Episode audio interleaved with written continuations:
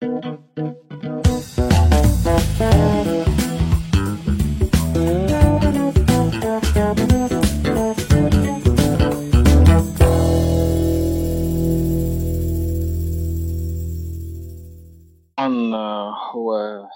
طه عبد الرحمن فيلسوف مغربي يعني اختار ان هو يبحر ضد التيار، يعني بينما يعني غزا اليسار طبعا الجامعة المغربية الثورات الفلسفية في الزمن ما يعني في ستينات سبعينات، اختار هو مرجعية الصوفية أن يؤسس لمشروع فكري يقوم على تجديد العقل ونقد الحداثة وحاجات تانية كتير.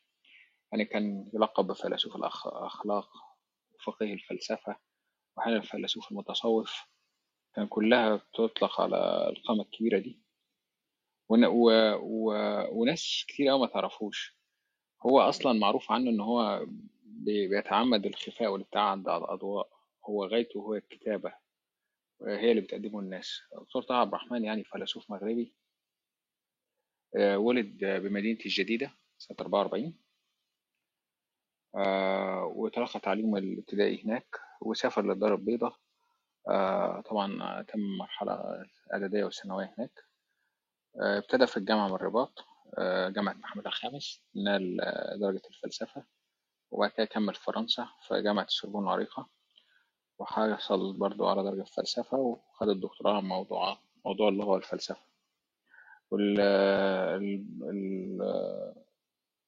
الأطروحة بتاعته كانت رسالة في البنيات اللغوية لمبحث الوجود. بعد رحلته الجامعية رجع المغرب تاني والتحق أستاذ بالجامعة اللي درس فيها، طبعا الجامعة العريقة جامعة محمد الخامس، كان أستاذ للمنطق وفلسفة اللغة به، وكان بيحضر أطروحة بعنوان رسالة في الاستدلال الحجاجي والطبيعي ونماذجه، حصل بها على سنة 85 على الدكتوراه الدولة من الجامعة نفسها. في السبعينات وما تلاها يعني عرفت الفلسفة، طبعا كان في تيار يساري طاغي في المغرب وفي الدول العربية وظهر على مستويات كتير جدا، لكن الدكتور طه عبد الرحمن يعني كان متأثر بالصوفية فاشتغل بالتراث الإسلامي ليؤسس متنا يعني فلسفيا يجمع بين التحليل المنطقي والتشويق اللغوي. طبعا يعني الأستاذ يونس هيتكلم أكتر عن موضوع يعني ما يسميه روح الدين وشعار الأخلاق، وبيستخدم مفاهيم منقولة كتير أوي من الفلسفة الغربية في الفكر الإسلامي العربي المباشر.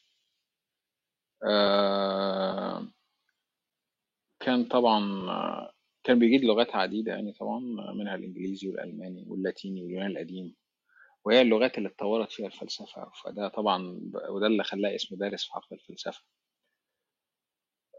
هو زي ما قلت هو بيهوى يعني هو معروف عنه ان هو بيبتعد عن الكاميرا والإعلام بصورة كبيرة، وهو يعني ينفر من الموضوع ده، فهو بيتحدث بمؤلفاته اللي بتقدمه للعالم. فهو يعني الحقيقة ان طبعا النزعة الصوفية يمكن الأستاذ يونس هيكلمنا عنها أكتر، والتربية الصوفية اللي اكتسبها فحضان الزوايا اللي هناك، عشان كده لقب بالفيلسوف المتصوف. طبعا وأي حد قاري الدكتور طه عبد الرحمن يعني مش هاجد سهولة كبيرة جدا هيشوف تأثير القرآن وحياة المتصوفين فيه، واللغة بتاعته كانت واضحة جدا في الموضوع ده. فإن شاء الله يعني شخصية فذة جدا جدا وإن شاء الله تعجبكم بإذن الله. اتفضل يا أستاذ يونس. طيب شكرا أخي أحمد وشكرا الأخ نواي على الاستضافة. نأمل بطبيعة الحال أن يعني نقول شيء مفيد في هذه الغرفة. هي ليست غرفة يعني عن مشروع طه عبد الرحمن بأكمله، لأن الحديث عن مشروع طه عبد الرحمن بأكمله يستلزم غرفا وليس غرفة واحدة، ولكن هو فقط تركيز على إحدى الموضوعات التي أعطاها طه عبد الرحمن الأهمية، ألا وهو موضوع الحداثة وموضوع علاقة المسلمين بالحداثة وموضوع علاقة الحداثة بنفسها وموضوع علاقة الحداثة بنا، أي بنا نحن كمسلمين. ولهذا كان العرض تحت عنوان إصلاح الحداثة أم تجاوزها للدكتور طه عبد الرحمن. طبعا الحال التقديم الذي قدمته كان مناسبا وكان مهما. أضيف فقط له أمرا، وهو أن الدكتور طه عبد الرحمن لا زال لحدود الآن يعتبر من أهم إن لم يكن أهم فيلسوف مسلم الآن. وبطبيعة الحال هذا الأمر نجد تقاطعاته حتى على المستوى الغربي، بمعنى أن هناك دراسات غربية وهناك طلبة في جامعات غربية يدرسون ويولون أهمية لهذه النصوص التي جاء بها طه عبد الرحمن. وهناك كذلك مفكرين وأكاديميين يعني من الثقافة العربية الإسلامية يولون أهمية لفكر طه عبد الرحمن، وربما يندرج في هذا الإطار الأكاديمي الفلسطيني الكندي الجنسية وائل حلاق، الذي آخر أعماله إصلاح الحداثة هو مراجعة كبرى لمشروع طه عبد الرحمن. طيب، الإشكال الذي قد سوف نغوص فيه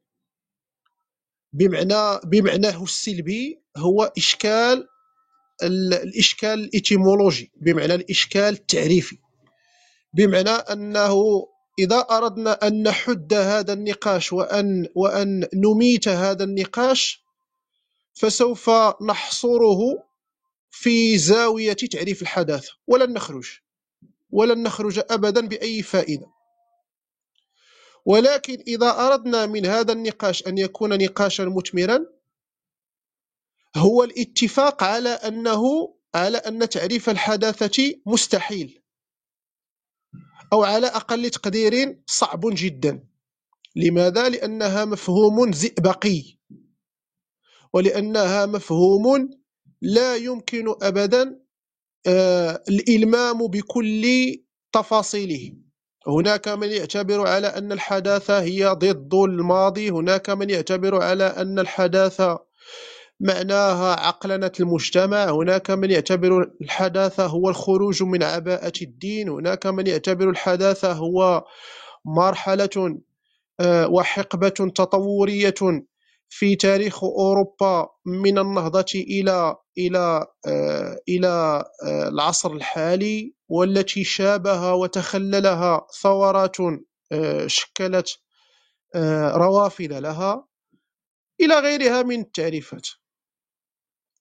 وأعجبني صدقا تعريف جون بودريار وأبني عليه، حيث يقول في إشكاليات الفكر المعاصر، يقول: ليست الحداثة مفهوما سوسيولوجيا ولا مفهوما سياسيا، وليست بالتمام مفهوما تاريخيا، بل هي نمط حضاري خاص يتعارض مع النمط التقليدي، أي مع كل الثقافات السابقة عليه أو التقليدية، فبمقابل التنوع الجغرافي والرمزي لهذه الأخيرة تفرض الحداثة نفسها على أنها شيء واحد متجانس يشع عالميا انطلاقا من رؤى مختلفة. انتهى الاقتباس. الذي يسترعي الاهتمام في هذا التعريف لجون بودريار هو القول على أن الحداثة لا يمكن أبدا حصرها لا في جانب سوسيولوجي، الجانب السوسيولوجي هو جزء منها، ولكنه ليس الحداثة، لا يمكن حصرها في الجانب السياسي، الجانب السياسي هو جزء منها ولكنه ليس الحداثة، ولا يمكن حصرها في الجانب العلمي، الجانب العلمي هو جزء منها ولكن ليس هو ماهية الحداثة، ولا يمكن حصرها كذلك في الجانب التاريخي. إذن فالحداثة هي كل هذا، الحداثة هي كل هذا. كما أن الحداثة في تعريف جون بودريار فهي ذلك الموقف يقول المتعارض مع النمط التقليدي. وهنا يدخل طه عبد الرحمن على الخط ويبني نقده للحداثة على هذه الثنائية، أي ثنائية الحديث في مقابل التقليدي وما يستتبعها من أحكام يرفضها طه عبد الرحمن ويعتبرها أحكام قيمة جاهزة.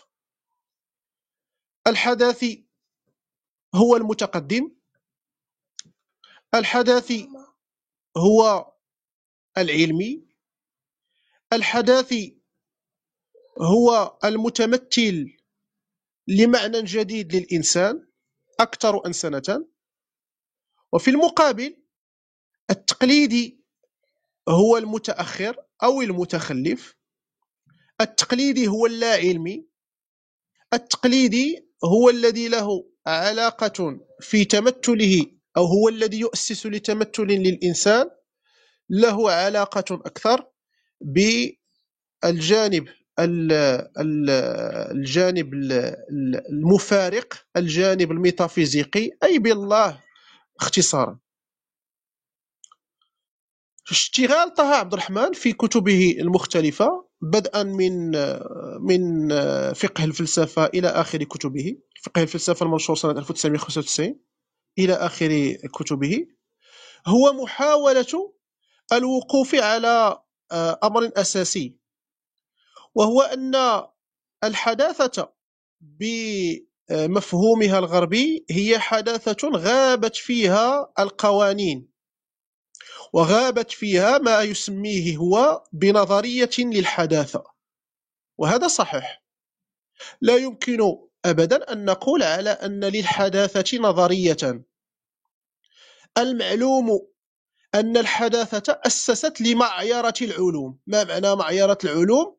بمعنى أنها أسست لضرورة أن تنضبط كل العلوم لقوانين، تنضبط العلوم الحقة لقوانين، تنضبط العلوم الإنسانية لقوانين، إلا الحداثة. الحداثة لم تنضبط لأي قانون من القوانين، وبالتالي فلم تؤسس نظرية حولها، لم تؤسس رؤية معرفية سليمة حولها، كما يؤكد على ذلك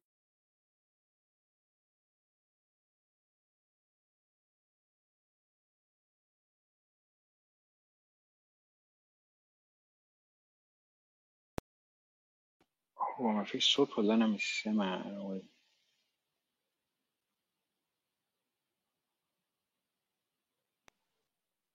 وحاليا ما فيش صوت خالص يا أحمد. يعني أنا صوت خالص أستاذ يونس، ما فيش صوت غالبا، قطع الكونكشن عنده، قطع أو حاجة.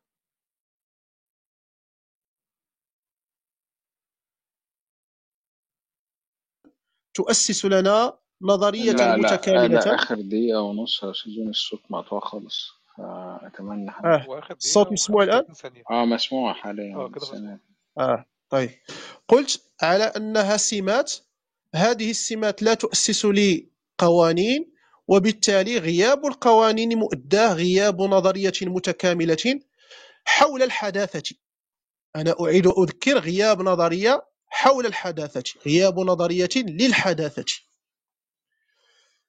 وعلى هذا على هذا على هذا الأمر، أو انطلاقا من هذا الأمر، فإن غياب هذه القوانين التي يتحدث عنها طه عبد الرحمن، وبالتالي ما استتبعها من غياب نظرية للحداثة، أعطى لنا نتيجة هي نتيجة مهمة جدا. النتيجة هي أن التعاريف المتعددة للحداثة التي ذكرناها في البداية قدمت لنا هذه الحداثة بصورة المفهوم المهول، المفهوم المدهش، أي الغير قابل للتملك. وانعكس الأمر لما انتقل هذا المفهوم إلى بيئتنا العربية الإسلامية.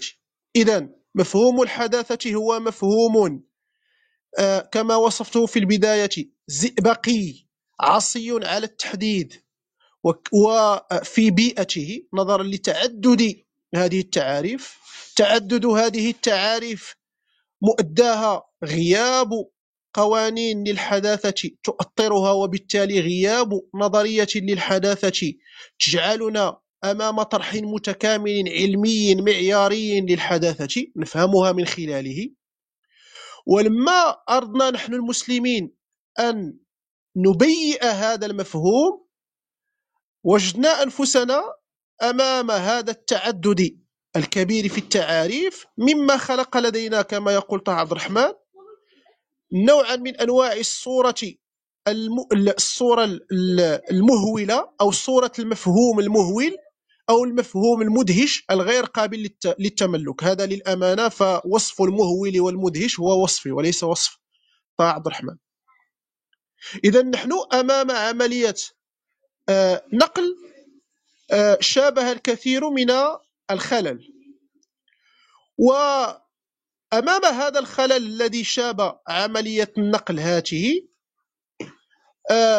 طه عبد الرحمن يؤكد على أن الحداثة في بيئتنا ألصقت بالتقليد، ويعطي هنا رأيا مزدوجا أو رأيا ثنائيا بالنسبة للتقليد. أولا هو تقليد التيارات المنغلقة أو ما يسميه هو بمقلدة المتقدمين، ويقول على أنه تم رد المنقول الغربي، أي المنقول الغربي بمعنى هذه المفاهيم التي نقلت من البيئة الغربية وعلى رأسها الحداثة، ردها إلى المأصول الإسلامي في نوع من أنواع قياس الغربي على الإسلامي، وبالتالي رد هذه المفاهيم التي هي مفاهيم غربية إلى أصولنا التي هي أصول إسلامية من أجل عملية فلأقول أسلمت هذه المفاهيم، وهو تقليد كما يقول طه عبد الرحمن. ثم تقليد الحداثيين الذين كذلك قاموا باستنساخ للمفهوم دون أي جهد مبذول في عملية تبيئة للمفهوم. ولما ينتقد طه عبد الرحمن هذه العملية، عملية النقل هاته سواء من المقلد المتقدمين المنغلقين الدينيين أو المقلدين الحداثيين، فإنه يعتبر على أن الأساس في الحداثة أو الحداثة تنبني على أس وهو الإبداع. لهذا سمى في جزء من أجزاء كتابه روح الحداثة وغيرها، سمى الحداثة أو رادف الحداثة بالإبداع، ويقول بنص بليغ جدا، يقول: المجتمع المسلم ما لم يهتدي إلى إبداع مفاهيمه أو إعادة إبداع مفاهيم غيره حتى كأنها من إبداعه، فلا مطمع من أن يخرج من هذا التيه الفكري الذي أصاب العقول فيه. وهنا نحن أمام رأيين أساسيين، الأول وهو أن غياب الإبداع في البيئة العربية الإسلامية أدى إلى الانضباط لقانون التقليد. نحن مجتمعات التقليد فيها ضرب أطنابه، ولما قمنا بالاطلاع على مفاهيم غربية قاربنا هذه المفاهيم الغربية انطلاقا من قانون لدينا وهو قانون التقليد. هذه نقطة. النقطة الثانية وهي أن إمكانية تعرف علمي على الحداثة لا تتم ولن تتم إلا عبر معطى الإبداع. وما معنى الإبداع هنا؟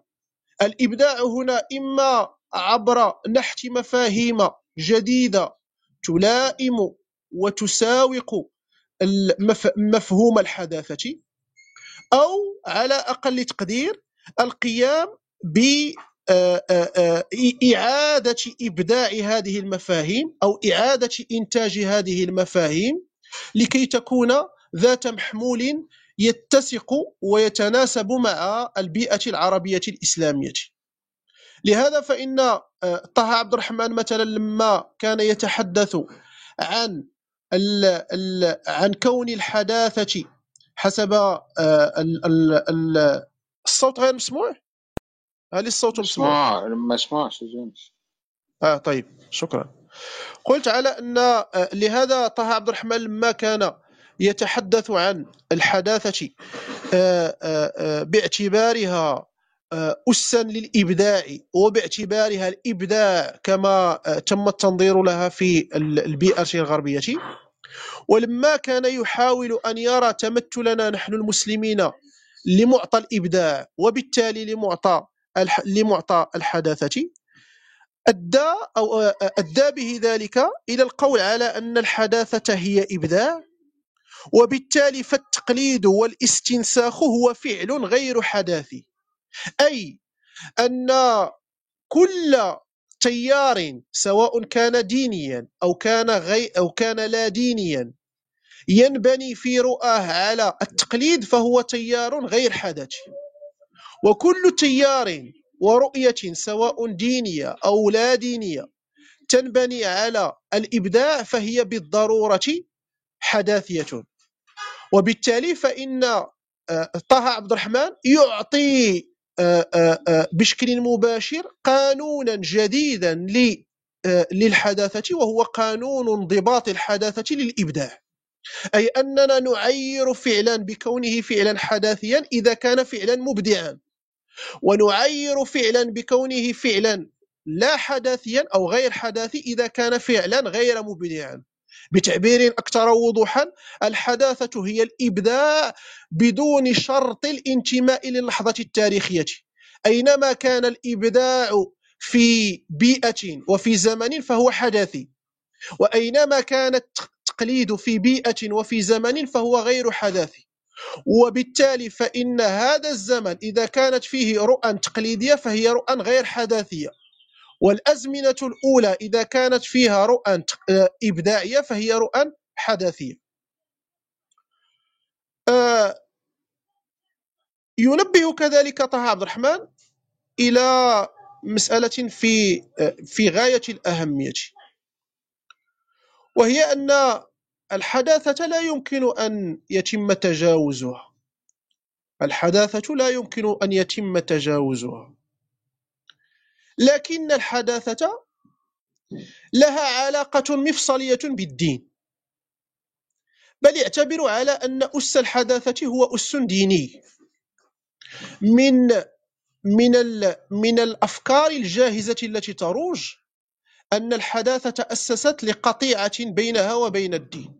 طه عبد الرحمن يعتبر أن هذا الكلام مغلوط، بل يعتبر على أن فلسفة الحداثة هي فلسفة اتصال بالدين، ويستحضر هنا الكثير، يستحضر مثلا كارل شميت المتوفى سنة 1944، ويستحضر كذلك غوشي، ويستحضر غيرهم، بالإضافة إلى الفلاسفة الأولين الذين بنوا، وهم فلاسفة حداثيون، الذين بنوا رؤاهم الحداثية على نوع من أنواع القياس، إذا جاز لنا استعمال هذا المصطلح، القياس على الدين. فمثلا أعطي مثال، فمثلا لما تحدث عن مسألة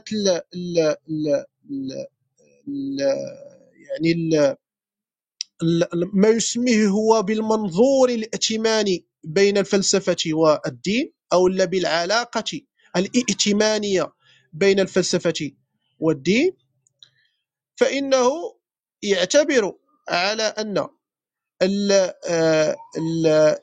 فلاسفة مثلا جون جاك روسو أو مثل ماركس أو غيرهم، هؤلاء الفلاسفة قاموا بمحاولة لعلمنة الدين، صحيح، ولكنهم في نفس الوقت قاموا بنقل المعاني ذات الأصل الديني إلى الميدان العقلي الخالص، أي أن الأمر يتعلق بعقلنة لمفاهيم دينية، عقلنة لمفاهيم دينية.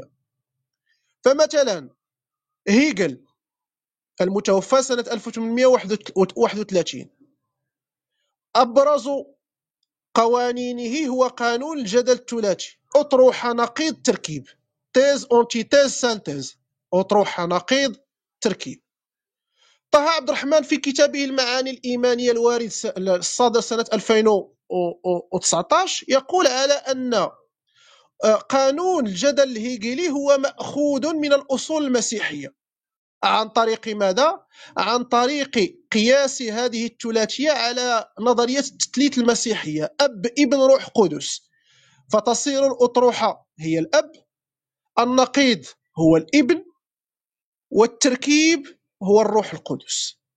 طبيعة الحال قد تتفق وقد تختلف مع هذه الرؤى، ولكنها لها أصالتها ولها بطبيعة الحال بناها. مثال آخر لطبيعة العلاقة بين الحداثة والدين، وكيف أن الحداثة قامت بعلمنة للمعاني الإيمانية كما يقول طه عبد الرحمن، وهو أن كانط اعتبر على أن الأخلاق هي المؤسسة للدين، بينما طه عبد الرحمن يذهب مذهبا آخر، وهو القول على أن الأخلاق أو هو القول على أن الدين هو أصل الأخلاق، وبالتالي يشد هذه المعطيات الأخلاقية إلى وعائها الديني، ويعتبر على أن الوعاء الديني ضروري في إنتاج الأخلاق، ليبني بعد ذلك طه عبد الرحمن طرحا فيما يخص رؤيته للحداثة، فيقول على أن الحداثة الغربية أو الحداثة الأوروبية أفرغت من معاني الإيمانية أو من معاني الائتمان، وبالتالي أصبح لدينا وعاء مفرغ. هذا الوعاء هو وعاء صالح، لماذا؟ لأنه وعاء ينضبط أو يرتكز على الإبداع. إذا نقلناه إلى بيئتنا العربية الإسلامية عبر إما إعادة إبداع مفاهيم أو من خلال عملية استيعاب للمفهوم، فإنه وجب علينا أن نتحدث عن روح للحداثة، هذه الروح روح الحداثة تتأسس على جوهر آخر وهو الجوهر الإسلامي. بتعبير أبسط، فإن عملية نقل الحداثة ونقل روح الحداثة الغربية وتأسيسها على الإبداع لا على التقليد، من خلال إعادة إبداع المفاهيم ومن خلال إعادة تبيئة المفاهيم، يجب بالضرورة أن يتأسس على إعادة ربط الحداثة بالمفاهيم الإيمانية الإسلامية، وعلى رأسها مفاهيم الأخلاق، وعلى رأسها مفاهيم الأخلاق.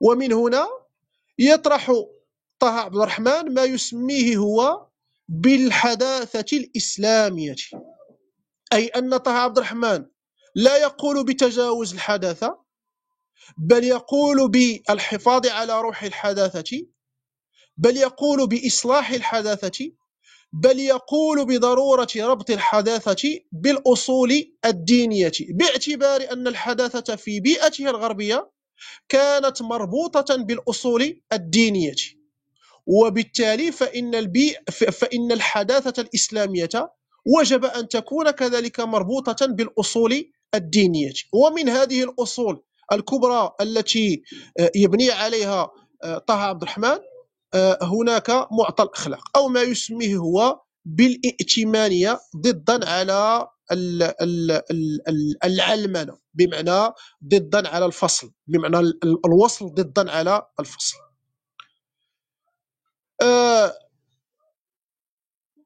الامر الذي يجب ان يجعلنا نسأل كيف يتم التأسيس لهذا الإيمان أو ما يسميه هو لهذه الأيمنة ضدا على العلمنة ضدا على الفصل، كيف يتم التأسيس لهذا الوصل ضدا على الفصل.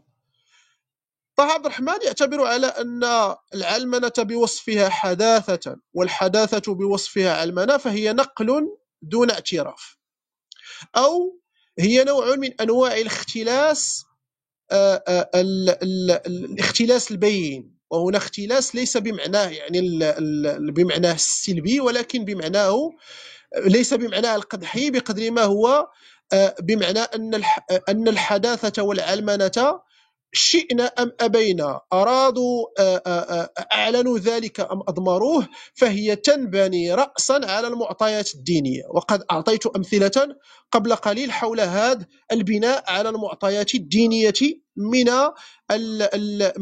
من الحاضنة الثقافية المسيح يهودية. وهنا أفتح قوس، طه عبد الرحمن يعيب علينا نحن يعني كقراء أو كباحثين أو كمثقفين ننتمي إلى الثقافة العربية الإسلامية، يعيب علينا وعلى الجميع، يعيب علينا أننا لسنا عارفين بالديانة اليهودية وبالديانة المسيحية وبالإرث اليهودي وبالإرث المسيحي، وبالتالي هذا عدم معرفة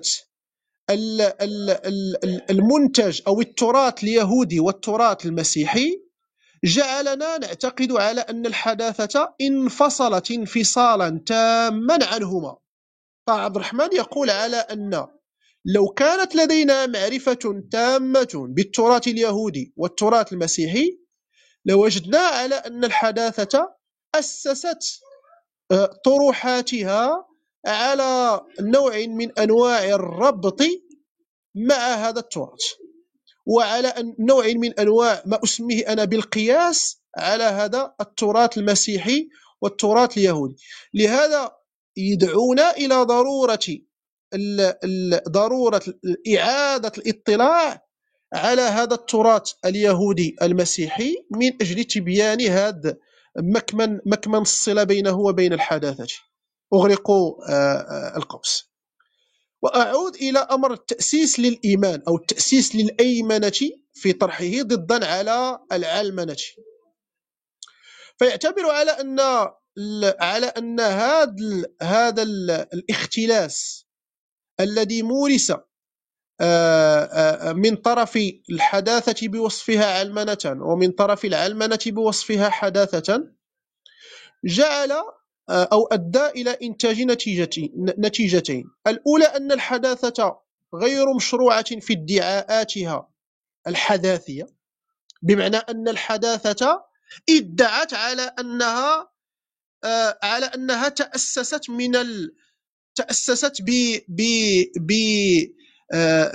بأدوات أو تأسست بمواد جديدة، بمواد حداثية. طه عبد الرحمن يقول لا، هذا ادعاء.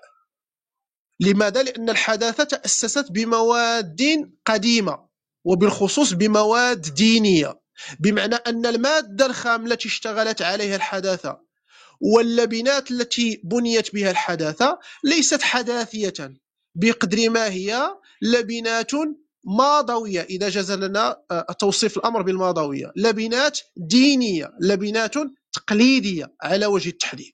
إذن فطه عبد الرحمن يسقط هذه الفكرة التي راجت بشكل كبير، وهي فكرة اعتبار على أن الحداثة بنيت من الجديد وبنيت بالجديد من ألفها إلى يائها.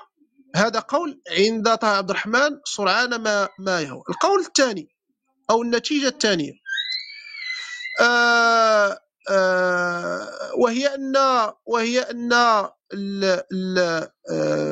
وهي أن هذه الحداثة التي هي حداثة تدعي على أنها حداثة ذات جدة، وعلى أنها ليست قديمة أو ليست قدامية أكثر مما هي حداثية، وأكثر مما هي قد أنجزت وبنيت بلبنات حداثية. هذا القول يجعل أن الحداثة أخذت من الدين الشيء الكثير سواء مضمونا وكذلك منهجا، وبالتالي أخذت من الدين ما وصفته هي بالغير عقلاني، وبالتالي أنتجت حداثة غير عقلانية، أنتجت حداثة غير عقلانية، أي أن الحداثة لم تقم بغربلة التراث الديني اللاعقلاني، وإلا لما نقلت منه، بل هي قامت بالبناء عليه، بل هي اتخذت. وكأن الأمر يتعلق ب أنا لما كنت أقرأ هذا الأمر، ما هو التصور الذي تصورته؟ تصورت الأمر بالشكل التالي: بيت هدم وهو البيت التقليدي الديني المسيحي اليهودي، أخذنا لبناته، أخذنا ركامه من طرف الحداثة، فبنينا به بيتا جديدا. ولما قدم الزوار أو قدم الناس قلنا لهم إن البيت الجديد بيت جديد من ألفه إلى يائه، ولم نقل لهم يا جماعة إن هذا البيت الحديث الجديد بني بلبنات البيت القديم الذي هو البيت الديني أو البيت يعني التقليدي. إذا نجحت في يعني تبسيط الأمر بالنسبة للإخوان وفي تقديمه بهذه الصورة. وبالتالي فإن هذه الحداثة التي أعيد هي حداثة بنيت على اعتبار على أنها حداثة ذات جدة وحداثة حداثية، بمعنى أنها بنيت بلبنات حداثية، ولكن لما يتم التمحيص نجد على أنها بنيت بلبنات قديمة، وخاصة بلبنات التراث الديني اللاعقلاني. وبالتالي فهذا على أقل تقدير يجعلنا نشكك في هذه المسلمة القائلة على أنها حداثة عقلانية. لماذا؟ لأنها بنيت انطلاقا من بعض البنى اللاعقلانية.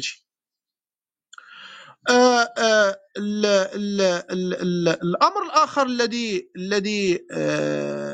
الذي يجب أن أنبه له أو يجب أن أذكره في هذا المقام، وهو بعض المتضادات التي أسست أو الثنائيات الضدية التي أسست لها الحداثة: إلهي إنساني، عقلي لا عقلي.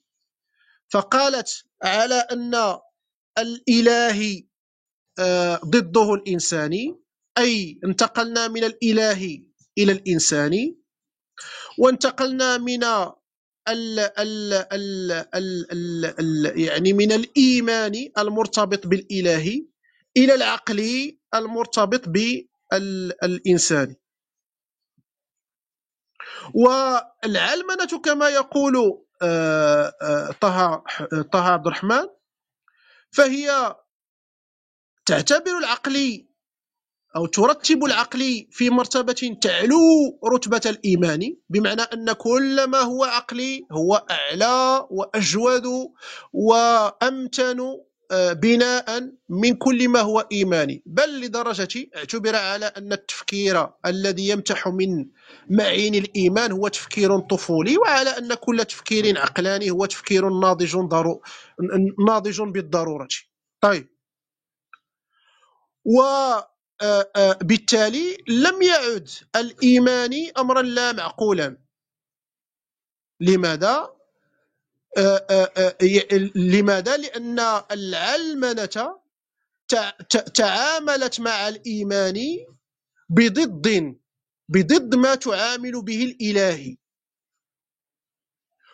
والحال أن هذين الطرفين هما متلازمان، أي أن الإلهي في التمثلات القديمة هو ملازم للإيمان، والإيمان ملازم للإلهي، والعقل ملازم للإنسان، والإنسان ملازم للعقل في التمثل الحداثي.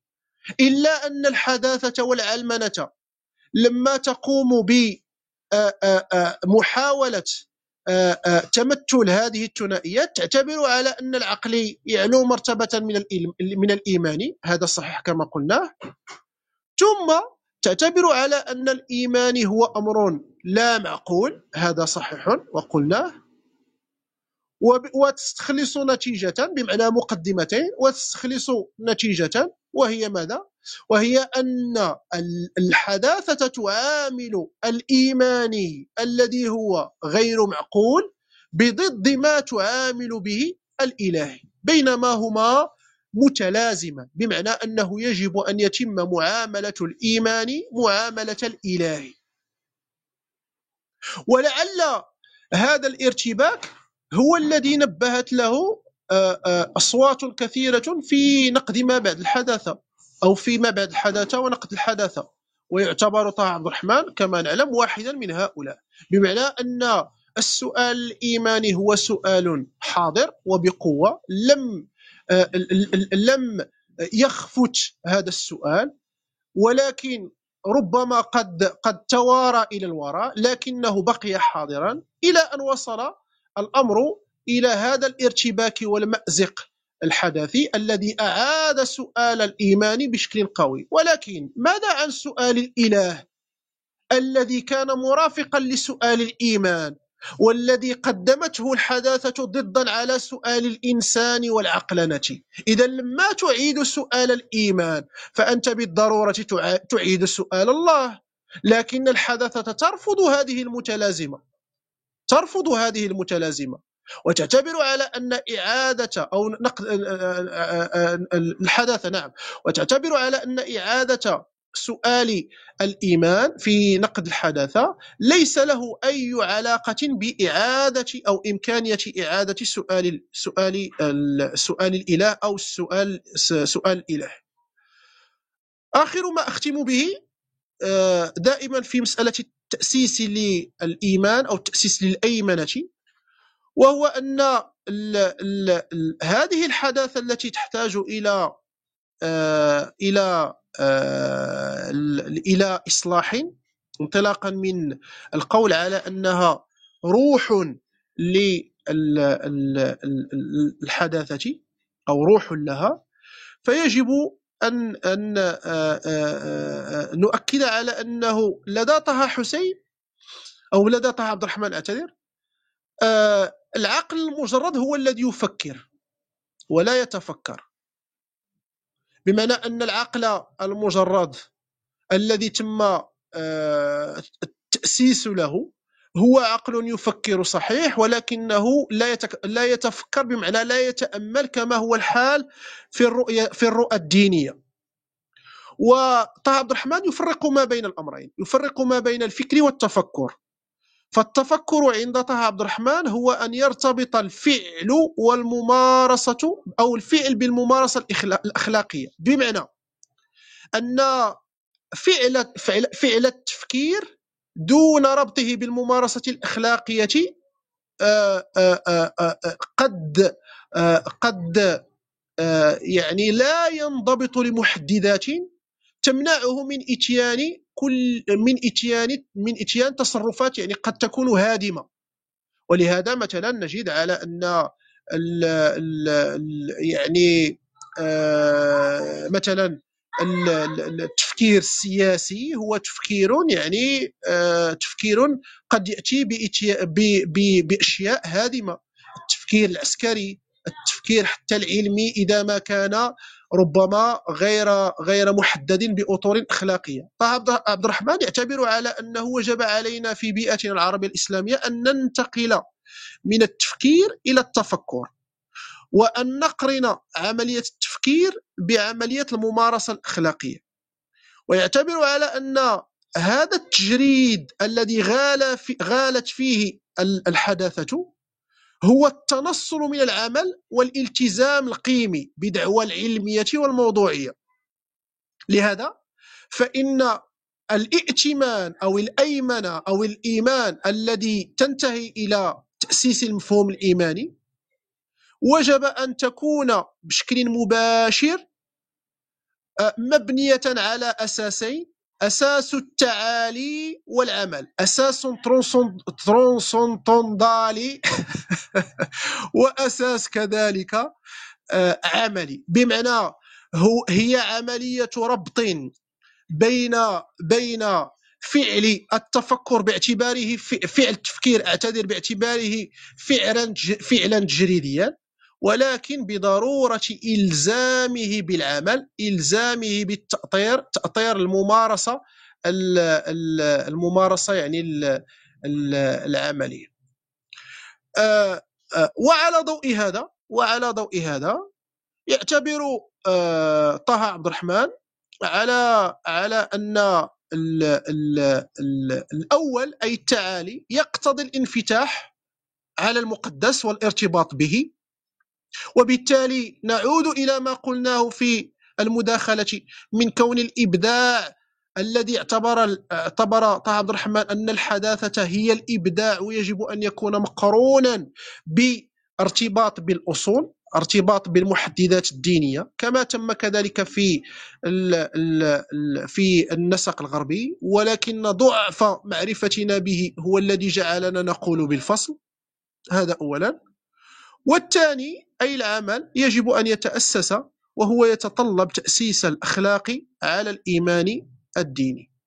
وهنا يقدم طه مثال للأيمنة كان قد شغله وأنتج منه يعني ما لا يحصى من المعاني، وهو مثلا مفهوم الأمانة، إذ لا يخفى على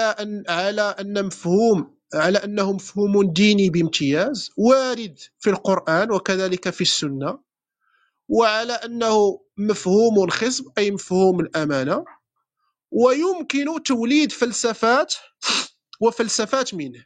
أنا مثلا اشتغلت، هذا بين قوسين، اشتغلت في آخر مقال سوف يصدر قريبا إن شاء الله، اشتغلت في جزئية من الجزئيات على ما أسميه بفلسفة العبادات.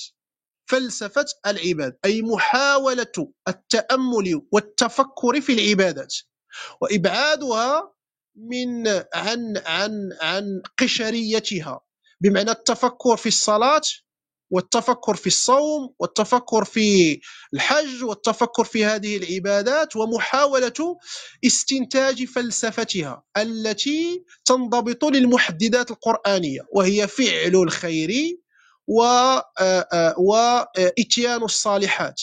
وبالتالي فكلما كان هذا الفعل العباداتي منضبطا لهذه القاعدة القرآنية فهو فعل يعتد به، وكلما كان يعني غير منضبط لهذه القاعدة القرآنية فهو غير ذلك. وبالتالي لما كانت هناك إمكانية توليد فلسفة قائمة عن أو فلسفة قائمة مرتبطة بمفهوم الأمانة مثلا، يمكن نقل مفهوم الإيمان إلى المجال الفلسفي واعتباره مفهوما فلسفيا، أي أن المفهوم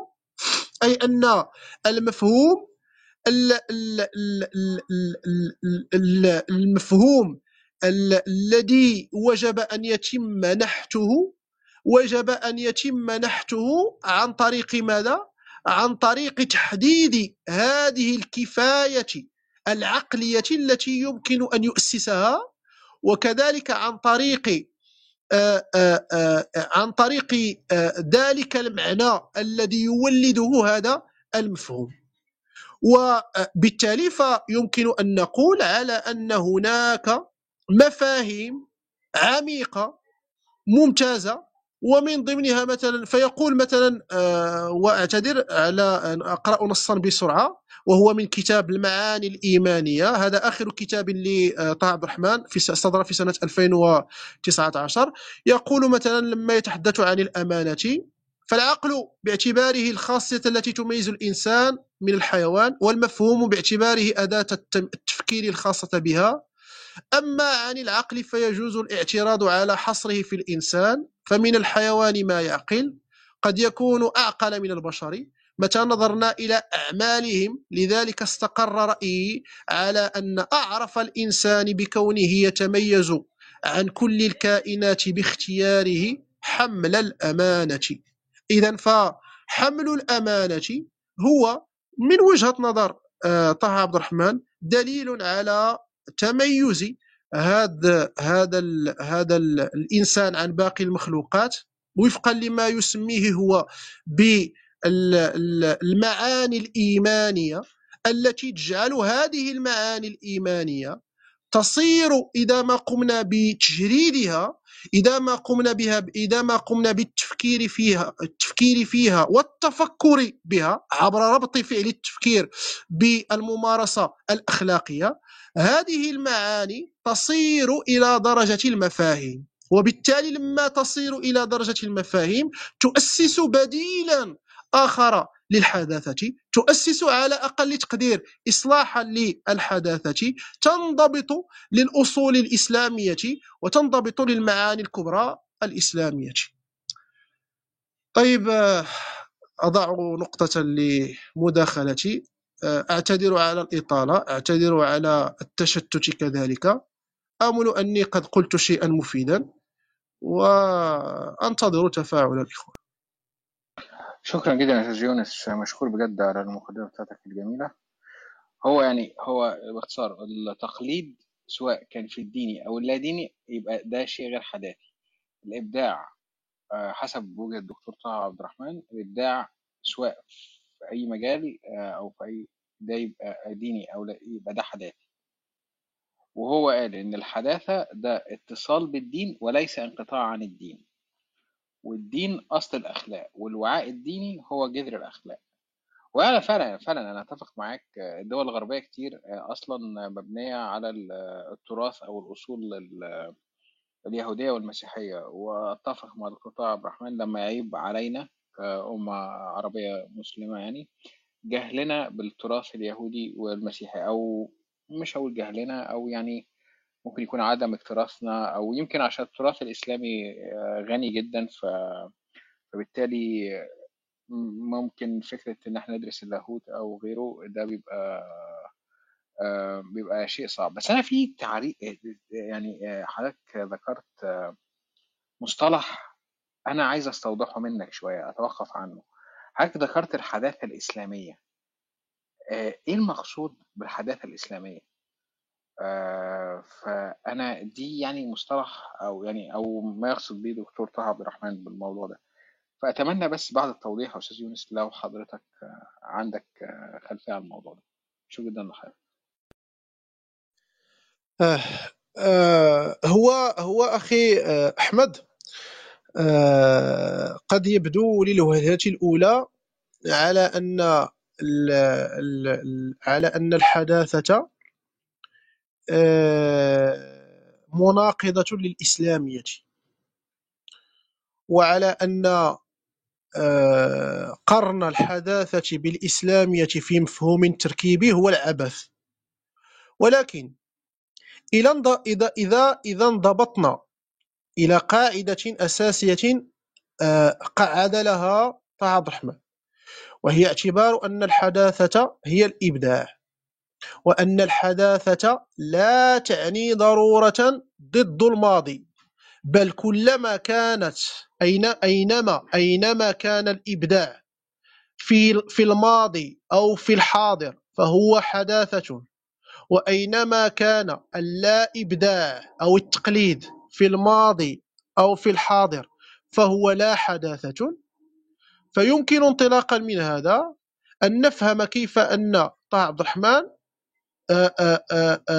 سمح لنفسه أن يقوم بهذه العملية، أي عملية قرن مصطلح الحداثة بمصطلح الإسلامية وتوليد أو إبداع كما يقول هو، إبداع مصطلح جديد، نحت مصطلح جديد. هذا المصطلح هو من صميم البيئة العربية الإسلامية، ألا هو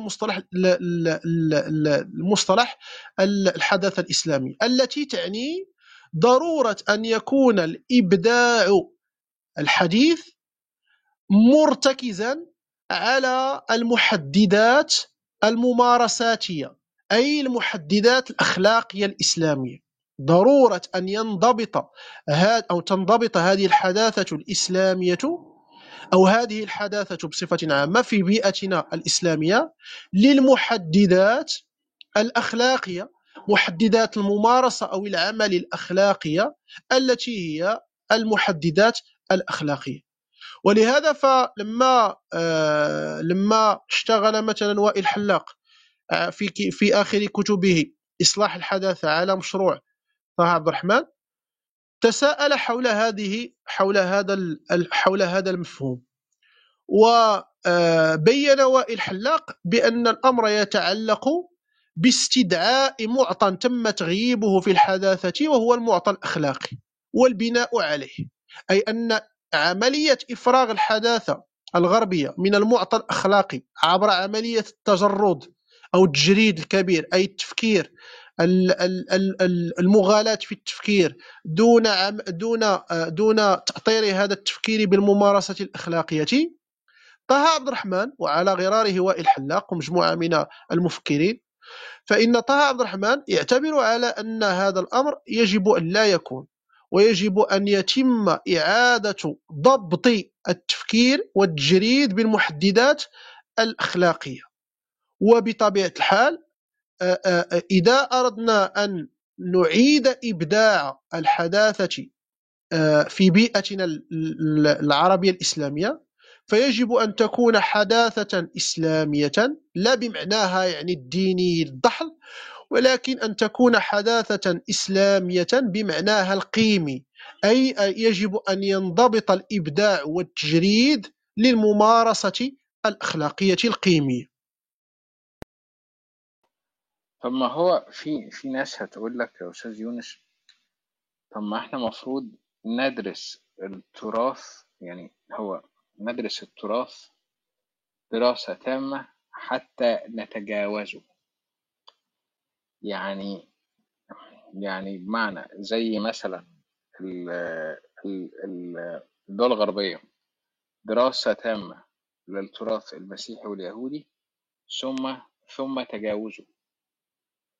بس الموضوع ده في الشأن الإسلامي إلى حد كبير التراث بالنسبة لبعض الناس، يعني طبعا أنت عندك في مدرسة محافظة كبيرة جدا ووراها مراكز يعني مش هقول مدعومة سياسيا أو كده، لا ما لناش دعوة بالسياسة، بس هي مراكز قوية. مثلا أنا مثلا حاجة زي الأزهر في مصر مثلا، عشان بس ما بقتش لأي بلد تاني. فمثلا المراكز دي هتبقى محافظة ومن الصعب التحديث من داخلها.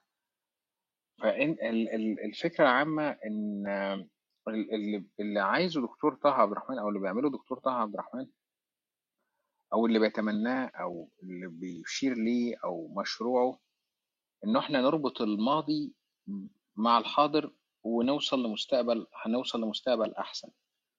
بس ده ما عملهوش الغرب، يعني هو الغرب أنا أو هكذا أرى يعني لم يفعل ذلك. فهل ممكن تجاوز الماضي، يعني تجاوز الماضي في الإسلام يعني، أو تجاوز التراث بعد دراسته والانتهاء منه كاملة؟ فإحنا نبص لفكرة جديدة، يعني مش عايز أقول الإسلام جديد، لا يعني ناخد من الماضي ما ينفع بيه مستقبلنا. يعني انا مش عارف، الرؤيه عندي ضبابيه شويه بكلام حضرتك شويه على الدكتور طه، بس بحاول اوصل لحاجه معادله، ان هي هل ناخد من الماضي ما ينفعنا في المستقبل، ولا ويتم تجاوز ما لا ينفعنا في المستقبل؟ بس هتلاقي الناس المحافظين واقفين لك بالمرصاد ومش هيوافقوا على حاجه زي كده، هيقول لك لا انت بتتخلى كده عن جزء اساسي واصيل في دينك مثلا، او اصيل مثلا في التراث الاسلامي. طب هتعمل كده ازاي؟ يعني انا اتمنى اكون وصلت فكرتي، بس عايز اوصل لصيغه. بس يعني هو السؤال كان عابر من كلام حضرتك عن الدكتور طه عبد الرحمن، فالواحد بيحاول عايز اوصل فكره ازاي الغرب ممكن يتجاوز، بس احنا مش هنقدر نعمل حاجه زي كده او حاجه مشابهه ليه. وهو اساسا لو حسب كلام الدكتور طه ده مش ابداع، لان احنا نقلد الغرب في الكلام ده، فاحنا غير احنا غير حدثيين يعني لو عملنا حاجه زي كده. اتمنى تكون فهمتني يا استاذ يونس. طيب، السؤال هو يا أحمد، وهو الذي حاولت التركيز عليه، هو هل بالفعل الغرب تجاوز تراثه؟ هل صحيح أن الغرب تجاوز تراثه؟ طه عبد الرحمن يبني، هو مبني على التراث. هم بيتكلموا إن هم مبنيين على التراث اليهودي والمسيحي، صحيح، ده الغرب، صح. والحضارة اليونانية القديمة، صحيح، دايما بيرجعوا لحاجه زي كده، صحيح. طيب اذا طه عبد الرحمن يتسق لما يقول على ان الحداثه الغربيه لم تخرج من عباءه التراث، بل قامت بعقلنه التراث، قامت بعلمنه التراث، ولكنها بنت عليه، لم تتجاوزه، بنت عليه. لا أدل على ذلك هو أن أغلب الطروحات الفلسفية تتفق مع هذه الفكرة أو تختلف، ولكن يمكن أن تناقش الرجل فيها. يقول على أنها عملية يعني سماها هو بال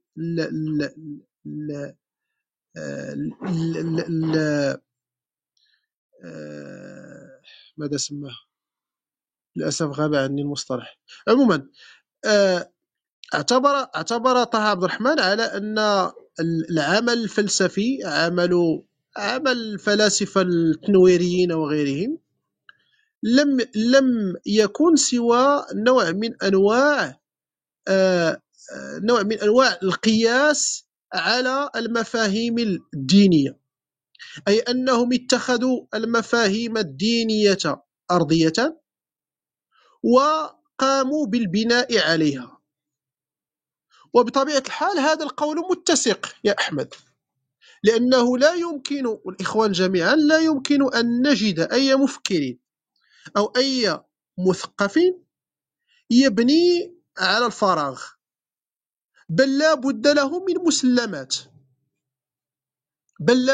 من مسلمات. حتى أقصى طروحات التشكيك لا بد لها أن تبني على المسلمات. لماذا؟ لأن البناء على المسلمات هو ضرورة في عملية التأصيل، وبالتالي يذهب طه عبد الرحمن إلى القول على أن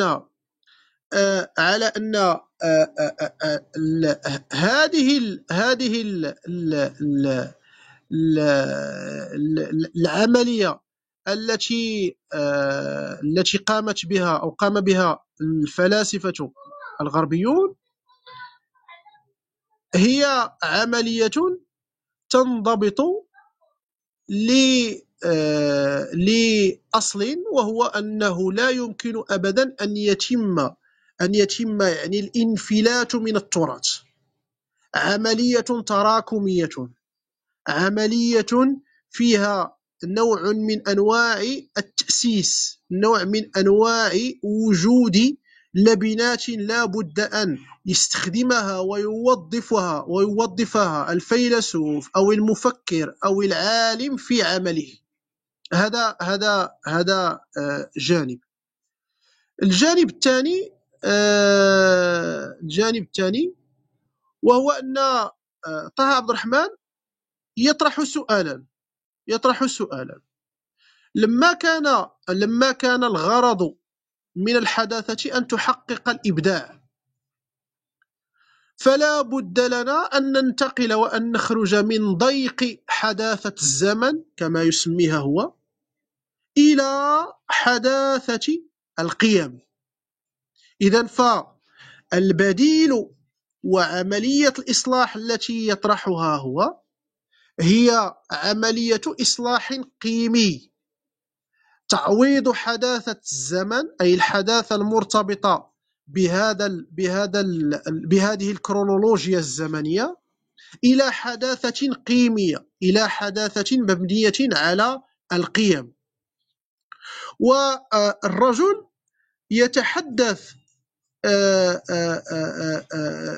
يتحدث ويطرح سؤالا حول كيف يمكن لنا أن نكون مبدعين للحداثة لا ناقلين لها، لأنه إذا نقلنا الحداثة فنحن لسنا حداثيين بالقانون الذي أو القاعدة التي صارت بالنسبة لقانونا، القاعدة التي أو القانون الذي قعده طه عبد الرحمن، وهو اعتبار أن كل فعل حداثي، كل ممارسة حداثية هي ممارسة إبداعية، وكل ممارسة تقليدية هي ممارسة لا حداثية أو غير حداثية.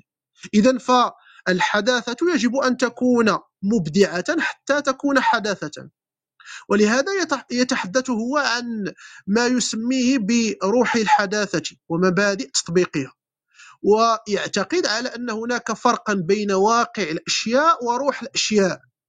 المقصود هنا بروح الأشياء هو المبادئ والقيم التي يكون ذلك الواقع تجسيدا وتطبيقا لها. إذن الحداثة لها واقع وبالتالي فلها روح، الحداثة لها واقع وبالتالي فلها روح، أي أن الأمر الجوهري وكذلك الأمر الجدي هو البحث عن الحداثة لا باعتبارها صيرورة كرونولوجية، لا باعتبارها أنسانة وتنوير وإصلاح ديني وثورة فلاحية وثورة صناعية وغيرها من الأمور، لا، بل يقول على أنه وجب البحث في جوهر الحداثة باعتبارها قيم لا في الحداثة باعتبارها واقع، لأن الحداثة باعتبارها واقع هي يعني فيها روح، وروح الحداثة بالنسبة لي طه عبد الرحمن هي قيمها، هي قيمها. وبالتالي فلما يفرق بين الحداثة وروحها هو يفرق ما بين الأرضية الصلبة التي سوف يشيد عليها مشروعه تصورات وتأويلات للحداثة، وبالتالي فيعتبر على أن جميع الحضارات تتساوى في الانتساب لروح الحداثة، تتساوى في الانتساب لروح الحداثة وتتمايز في تطبيقها لروح الحداثة أو ما يسمى بالحداثة الواقعية أي حداثة الزمن. نحن كلنا نتساوى في انتسابنا لروح الحداثة، ولكننا نتمايز ونختلف في عملية أجرأة هذه الروح وفي عملية الانتقال من روح الحداثة إلى الحداثة الواقعة. وأضيف فقط أمرا أخيرا حتى لا يعني أتفرع كثيرا، ويطرح سؤال: ما هي هذه المبادئ؟ ما هي؟ كلنا يجب أن نطرح سؤالا: ما هي هذه المبادئ التي يجب أن تنضبط لها هذه التطبيقات التي يتحدث عنها طه عبد الرحمن في أمر انتقال روح الحداثة إلى حداثة واقعة؟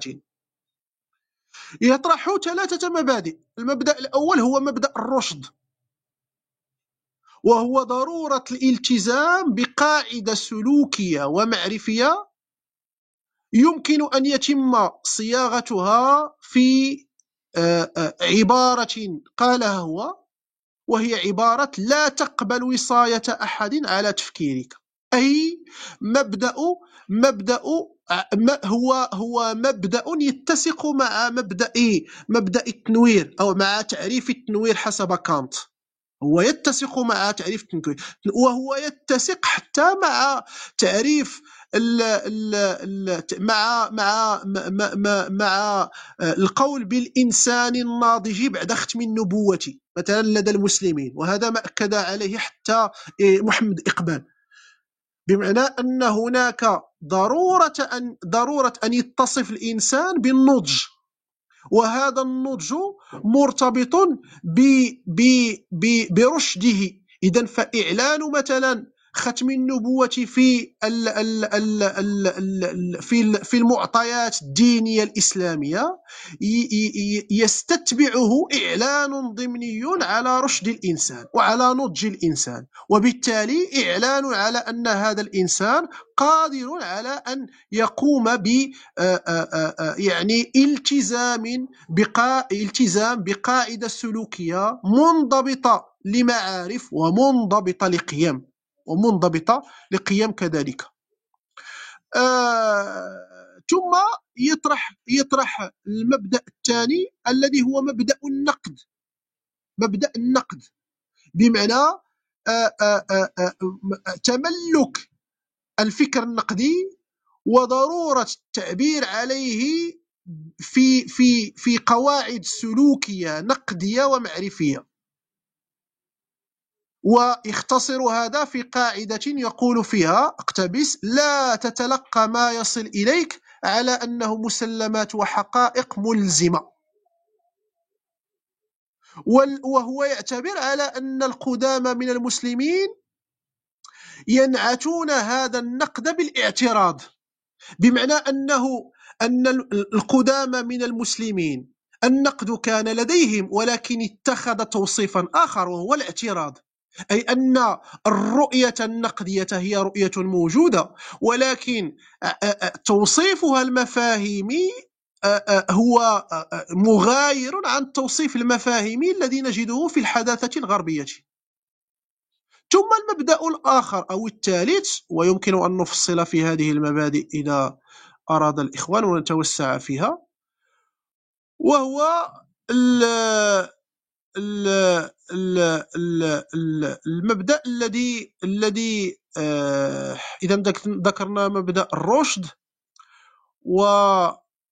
ومبدأ النقد. دعوني أقلب في أوراقي قليلا، الذي فيه التعقيل والعقلنة وفيه التفصيل والتفريق وغيرها.